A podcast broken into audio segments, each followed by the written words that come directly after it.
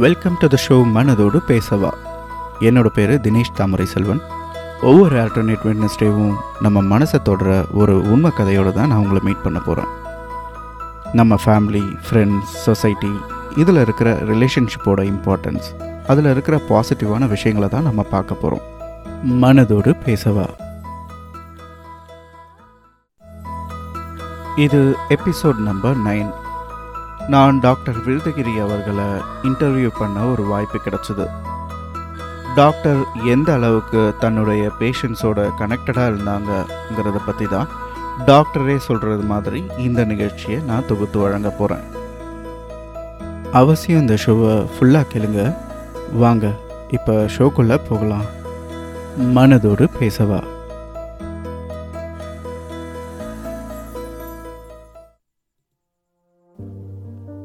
நான் doctor Virudhagiri, paediatrician.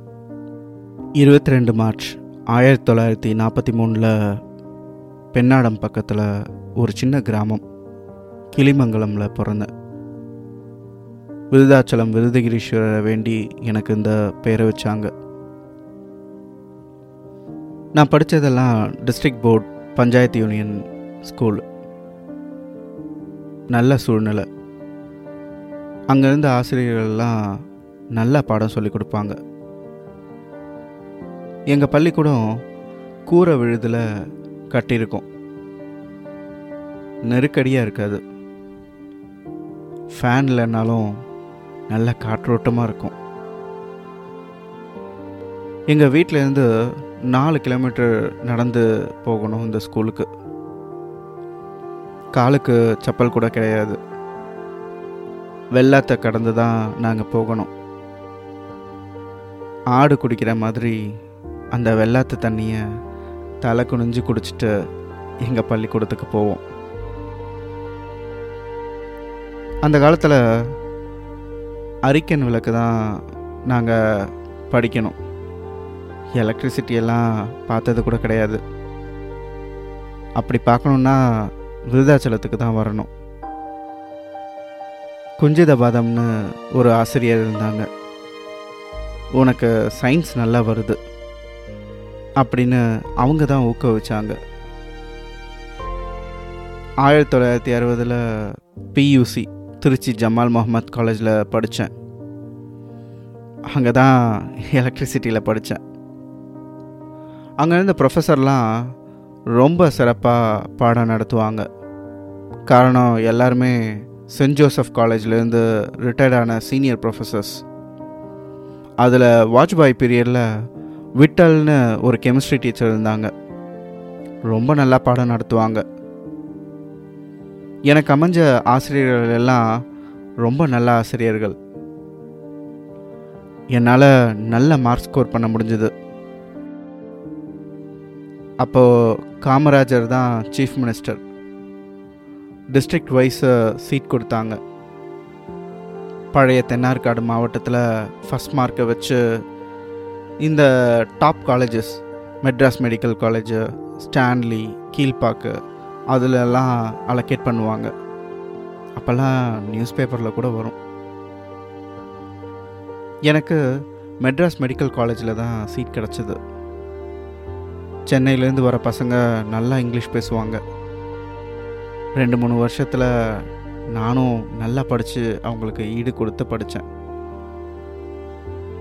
Head of department doctor Balagopal Raj பெரும் முன்னோடிகள். அவங்கெல்லாம் அவர் தான் ஹீஸ் ஃபிட் அப்படின்னு அங்கீகரித்தாங்க. எம்பிபிஎஸ்ஸை மெட்ராஸ் யூனிவர்சிட்டியில் doctor S.C. Achar paediatrician 1952 first chair created, founder, holder and chartered professor. அவங்கள மாதிரி குவாலிஃபைட் ப்ரொஃபஸர்ஸ் சொல்லிக் கொடுத்ததை வச்சு தான் 1969 என்னால் பிஜி கம்ப்ளீட் பண்ண முடிஞ்சது. அப்போல்லாம் மார்க்ஸை விட தகுதியின் அடிப்படையில் தான் அங்கீகாரம்லாம்.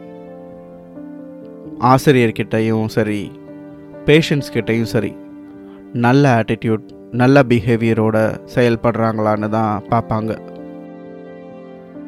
Doctor K. ராமச்சந்திரா, மெடிசனில் யூனிட் சீஃப் ப்ரொஃபஸர், எல்லாரோட டஃபஸ்ட்டு ப்ரொஃபஸர்.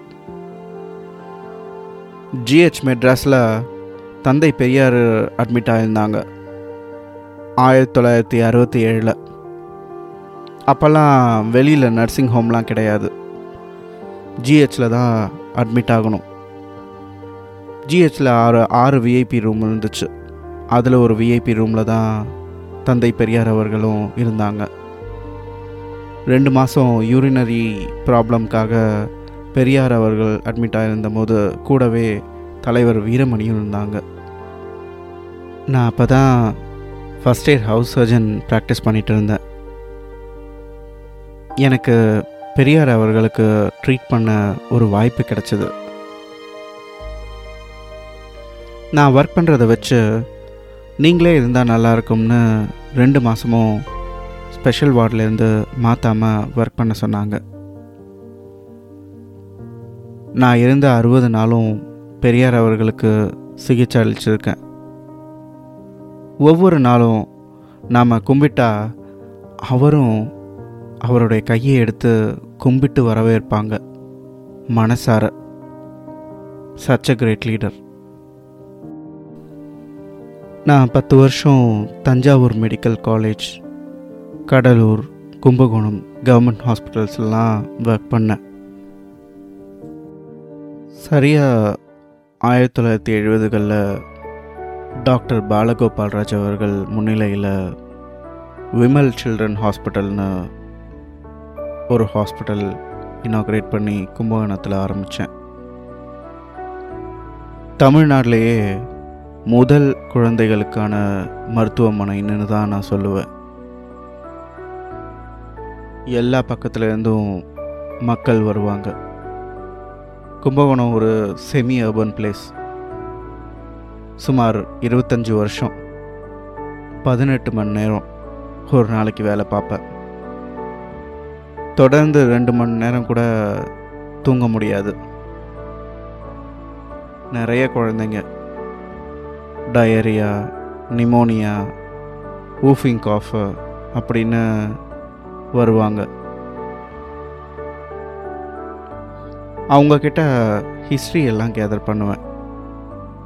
2 நாளாக என்ன கொடுத்தீங்க, ட்ராவல் பண்ணிங்களா, ஸ்கூல் போகிறாங்களா குழந்தைங்க அப்படின்லாம் எக்ஸாமின் பண்ணுவேன். அப்புறம் அது வைரல் இன்ஃபெக்ஷனா இல்லை ஃபுட் இன்டைஜஷனா அப்படின்னு ரூட் காஸ் கண்டுபிடிப்போம். நான் பேஷண்ட்ஸ் கிட்ட எல்லாத்தையும் எடுத்து சொல்லுவேன். பாருமா, இதனால தான் ஃபீவர் வந்திருக்கு, இதுக்கு இவ்வளவு நாள் ஆகும், இந்த மாதிரியெல்லாம் குழந்தைய பார்த்துக்கணும்னு எல்லாத்தையும் சொல்லுவேன். குறைஞ்சது 20 நிமிஷத்துக்கு மேலே ஒவ்வொரு பேஷண்ட்டுக்கும் டைம் ஸ்பெண்ட் பண்ணுவேன். என் ப்ரொஃபஸர் டாக்டர் பாலகோபால் ராஜ் சொல்லுவாங்க, நீ 100 பேஷண்ட் பார்த்துருக்கலாம், ஆனால் அந்த தாய்க்கு தன் குழந்தைக்கு நீ முழு கவனம் கொடுக்கணும்னு தான் நினப்பா. அப்போது அந்த அளவுக்கு கேர் எல்லா பேஷண்ட்டுக்கும் ஒவ்வொரு முறையும் நம்ம கொடுக்கணும்னு. என் ஹாஸ்பிட்டலில் பேஷண்ட் வெயிட்டிங் டைம் கூட பயனுள்ளதாக அமையணும்னு நினப்பேன். அதனால் அங்கங்கே பயனுள்ள சுவரொட்டிகள் இருக்கும். கந்தையானாலும் கசக்கி கட்டு, கூழானாலும் குளித்து குடி, தலை சுத்தம் தலையானது, குளிக்கும்போது தலையிலேருந்து கால் வரைக்கும் ஃபுல்லாக குளிக்கணும், அது ஒரு நல்ல பழக்கம், நல்ல சுகாதாரமும் கூட. பழைய சாதத்தோட மகத்துவத்தை பற்றி இருக்கும். தாய்ப்பால் ஊக்குவிப்பு மையம், குழந்தைகள் வளர்ப்பு A to Z எல்லா பயனுள்ள விஷயங்களும் அங்கே இருக்கும். என் மருத்துவமனையோட இந்த மெசேஜ் நின்றுடக்கூடாதுன்னு, எல்லாருக்கும் நல்ல விஷயத்தை தெரிஞ்சு கடைப்பிடிக்கணும்னு 2 புக்ஸ் எழுதியிருக்கேன். ஒன்று குழந்தைகள் ஆரோக்கியத்திற்கான அடிப்படைகள், இன்னொன்று சித்த மருத்துவத்தில் நமது வீட்டு மருத்துவம். ஒரு முறை கும்பகோணம் மகாமகம் கூட்டம் வர ஆரம்பிச்சது. அதே சமயம் குழந்தைங்களுக்கு மோஷன் டெஸ்ட் எடுத்து பார்த்ததில் காலரா அறிகுறி கூட தெரிஞ்ச ஆரம்பிச்சுது. உடனே கும்பகோணம் ஹெல்த் ஆஃபீஸருக்கு மொதல் வர கேஸ் ரிப்போர்ட்டை அனுப்பி எல்லாருக்கும் காலரா வேக்சின் போட்டோம். ஒரு நாளைக்கு 1-2 குழந்தைங்க உயிர்காப்பு நிலைகளில் காப்பாற்றப்பட்டிருக்கு. இது வரைக்கும் 25,000 குழந்தைங்க காப்பாற்றப்பட்டிருக்காங்க, வெறும் 3 அசிஸ்டண்ட்டும் நானும் சேர்ந்து. இன்னொரு சம்பவமும் சொல்லுவேன். கடலூர்கிட்ட திருப்பாப்பள்ளியூர்னு மணிமுத்தாரை ஒட்டி ஆத்தங்கர ஓரமாக நரிக்குறவர்கள் இருந்தாங்க. சடனாக அந்த ஊருக்கு காலரா வந்துடுச்சு. அதில் பாருங்கள், நரிக்குறத்தி ஒரு குழந்தைக்கும் காலரா அஃபெக்ட் பண்ணலை. நேச்சுரலாகவே அந்த குழந்தைங்களுக்கு இம்யூனிட்டி நல்லாவே இருந்துச்சு. அதே சமயம் மற்ற குழந்தைங்களுக்கு காலரா வந்தபோது ஸ்கால்ப் வெயின் நீடல் பற்றாக்குறை வந்துடுச்சு. என்ன பண்ணுறதுன்னு யோசனை பண்ணேன். அங்கேருந்த ஒரு குழந்தைக்கிட்ட இருக்கிற மணி கோர்த்து போடுற பாலித்தீன் டியூபை வச்சு போடலான்னு யோசனை வந்துச்சு. அந்த மணி கோர்த்து போடுற பாலித்தீன் டியூபை வாங்கி ஸ்டெர்லைஸ் பண்ணிவிட்டு நீடில் சொருகி ட்ரீட்மெண்ட் செஞ்சு குணப்படுத்தணும். மனசுக்கு ரொம்ப சந்தோஷமாக இருந்துச்சு. இன்னொரு சம்பவமும் எனக்கு நல்லா ஞாபகம் இருக்குது. கும்பகோணத்தில் ஒரு ப்ரெஸ்டீஜ் ஃபேமிலி, அவங்களுக்கு ஒரு 5 வயசு பையன் யூரின் பாஸ் பண்ணிவிட்டு ஜட்டி போடாமல் ஜிப்பை இழுத்துருக்கான். அந்த ஆண் உறுப்பு நுனிப்பகுதி சுருக்கு பையில் 10 ரூபாய் நோட்டு மாதிரி நல்லா மாட்டிக்கிச்சு. பாவம் பையன் துடிச்சிட்டான். எப்படி இழுத்தாலும் வலிக்கும். அந்த ஃபேமிலியோ பிராமின் ஃபேமிலி. டாக்டர் சர்க்கம்செஷன்லாம் வேண்டாம், ஆப்ரேஷன் இல்லாமல் அனஸ்தீஷியா இல்லாமல் நீங்கள் தான் இதை எப்படியாவது எடுத்து விடணும் அப்படின்னு கேட்டாங்க. எனக்கு ஒரு யோசனை வந்துச்சு. இந்த இன்ஜெக்ஷன் டிஸ்டில் வாட்டர்லாம் உடைக்கிறதுக்கு ஒரு சின்ன ரம்பா மாதிரி ஒன்று இருக்கும். அதை எடுத்து அந்த ஜிப்போட யூ ஷேப் மாதிரி வர பிரிட்ஜில் போட்டு நல்லா தேய்ச்சு தட்டின வாக்கில் அந்த ஜிப்பு ஃபுல்லாக பிரிஞ்சு வந்துடுச்சு. அந்த பையன் கடைசியாக பெரிய ரிலீஃப்னு அந்த இடத்த விட்டே ஓடிட்டான். எங்களுக்கு என் ப்ரொஃபஸர் டாக்டர் S.C. Acharya சொல்கிறது தான் ஞாபகத்துக்கு வரும். நாம் இருக்கிற இடத்துல எல்லாம் கிடைக்கும்னு சொல்ல முடியாது, ஆனால் இருக்கிறத வச்சு சாமர்த்தியமாக ட்ரீட்மெண்ட் பார்க்கணும்னு சொல்லுவாங்க. என்னோடய ப்ரிஸ்கிரிப்ஷன் டெலிகிராஃப் லாங்குவேஜில் இருக்கும். வேர்ல்டில் எந்த டாக்டர் வேணான்னாலும் அதை படித்து புரிஞ்சு அடுத்த கட்ட ட்ரீட்மெண்ட்டுக்கு கண்டினியூ பண்ண முடியும். தீபாவளி, பொங்கல் அந்த மாதிரி நாட்கள் வந்துடுச்சுன்னா எங்கள் பேஷண்ட்ஸ்க்கு பிடிச்ச மாதிரி உடல் உபாதைகள் தராத உணவுகளாக ப்ரிப்பேர் பண்ணி தருவோம். அவங்களோட சேர்ந்து செலிப்ரேட்டும் பண்ணியிருக்கோம். நான் டாக்டராக இருந்தாலும் தாய்மார்கள்கிட்ட இருந்தும் குழந்தைகிட்ட இருந்தும் கற்றுட்டு இருக்கேன். உதாரணத்துக்கு ஜெயங்கொண்டாலேருந்து ஒரு அம்மா வந்தாங்க. பொதுவாக அந்த ஊரில் மாட்டு சந்தையில் ஆடு மாடு வாங்கினோம்னா அதோட காது பகுதியில் இருக்கிற தோடு பகுதியை பிடிச்சி பார்த்து தான் வாங்குவாங்களாம். அந்த இடம் சூடாக இருந்துச்சுன்னா மாடுக்கு ஜுரம் இருக்குது அப்படின்னு சொல்லி வாங்க மாட்டாங்களாம். அதே போல் தான் குழந்தைங்க தோடு போடுற பகுதியில் தொட்டு பார்த்தா உஷ்ணம் தெரியும். அதுக்கு தகுந்தா போல் வைத்தியமும் பார்த்துக்கலாம். பேஷண்ட்ஸ் திருப்தியாக நிம்மதியாக இருந்தால் தான் எனக்கும் அந்த நாள் திருப்தியாக அமையும். அம்மாவோட அரவணைப்பில் தான் ஒரு குழந்த நல்ல மனுஷனாக பண்புள்ளவனாக வளர முடியும். குழந்தைகளோட போஷாக்கு அவங்க வளர்ச்சிக்கு பெரிதும் உதவுதுன்னு தான் நான் சொல்லுவேன். இன்றைக்கி ஸ்கூல் ஏர்லியாக ஸ்டார்ட் பண்ணணும்னு அதுக்காகவே காலையில் பிரேக்ஃபாஸ்ட்டை ஸ்கிப் பண்ணிடுறாங்க சில பேரண்ட்ஸ். கொஞ்சமாக அவசர அவசரமாக கொடுத்து அனுப்பிடுறாங்க. அவசரத்தில் சில குழந்தைங்க டாய்லெட் கூட போகிறதில்ல. இது தொடர்ந்து 4-5 வருஷம் கண்டினியூ ஆகும்போது குழந்தைக்கு கிடைக்க வேண்டிய நியூட்ரிஷன் லெவல் குறைய ஆரம்பிச்சிடுது. காலை உணவு கல்விக்காக, மதிய உணவு உடல் உழைப்புக்காக, இரவு உணவு உறக்கத்திற்காக, இடைப்பட்ட உணவு நியூட்ரிஷன் சப்ளிமெண்ட்டுக்காக. கூரை இல்லாத வீடும் கீரை இல்லாத உணவும் உடம்புக்கு ஆகாதுன்னு சொல்லுவாங்க.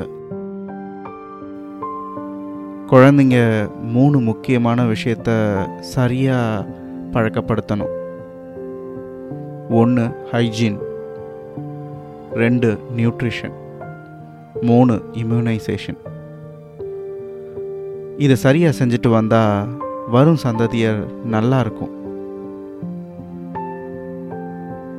இன்றைக்கி நீட் கிடைக்கலன்னா மனசு உடஞ்சி போயிடுறாங்க குழந்தைங்க.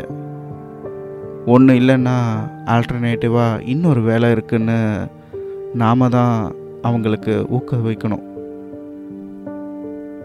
மனதளவில் இது சரி இது தவறுன்னு அம்மாவுக்காக செய்கிற குழந்தைங்கள நான் பார்த்துருக்கேன். உதாரணத்துக்கு, ஒரு குழந்தைக்கு உடம்பு சரியில்லை. தன்னோட அத்தையோட என்னோட ஹாஸ்பிட்டலுக்கு வந்துருந்துச்சு. அம்மா ஒரு வேலை விஷயமா வெளியில் போக வேண்டியது இருந்துச்சு. அந்த குழந்தைக்கு ட்ரிப்ஸ் ஏற்றணும்னு முடிவு பண்ணி ஏற்றி அங்கேயே ரெஸ்ட் எடுக்க வச்சோம். அப்போ புறப்படுற நேரம் அந்த குழந்தை அந்த அத்தையை பார்த்து, அம்மாவுக்கு தெரியாமல் இருக்கட்டுமே அப்படின்னு சொன்னிச்சு.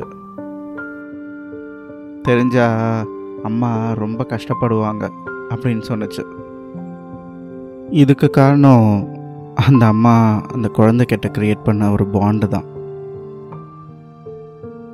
இது சரி இது தவறுன்னு அந்த குழந்தைக்கு தெரியுது.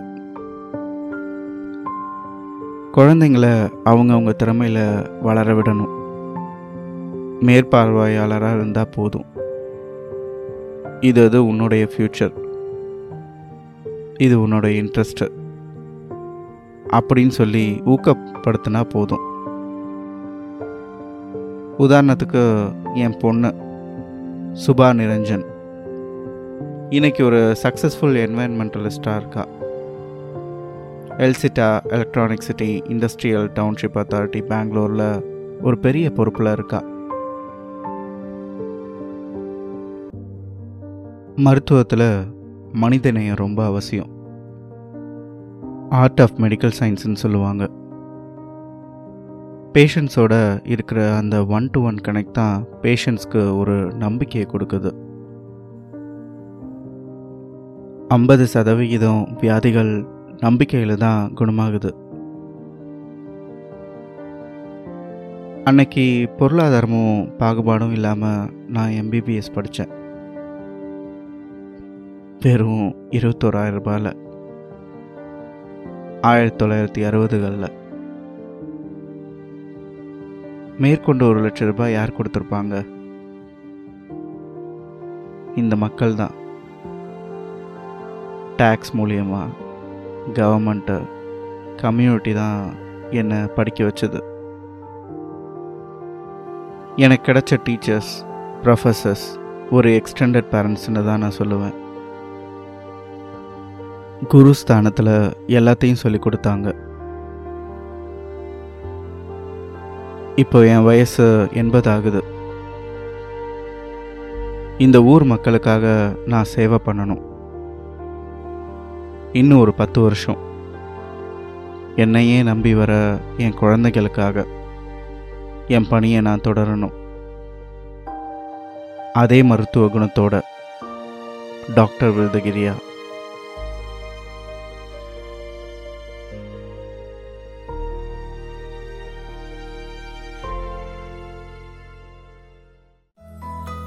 Thank you for listening the show மனதோடு பேசவா. உங்களுக்கு இந்த ஷோ பிடிச்சிருக்கோன்னு நம்புகிறேன்.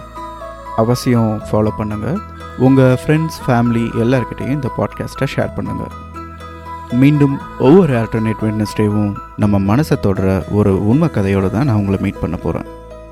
அதுவரை உங்கள் மனதோடு, தினேஷ் தாமரை செல்வனின் மனதோடு பேசவா.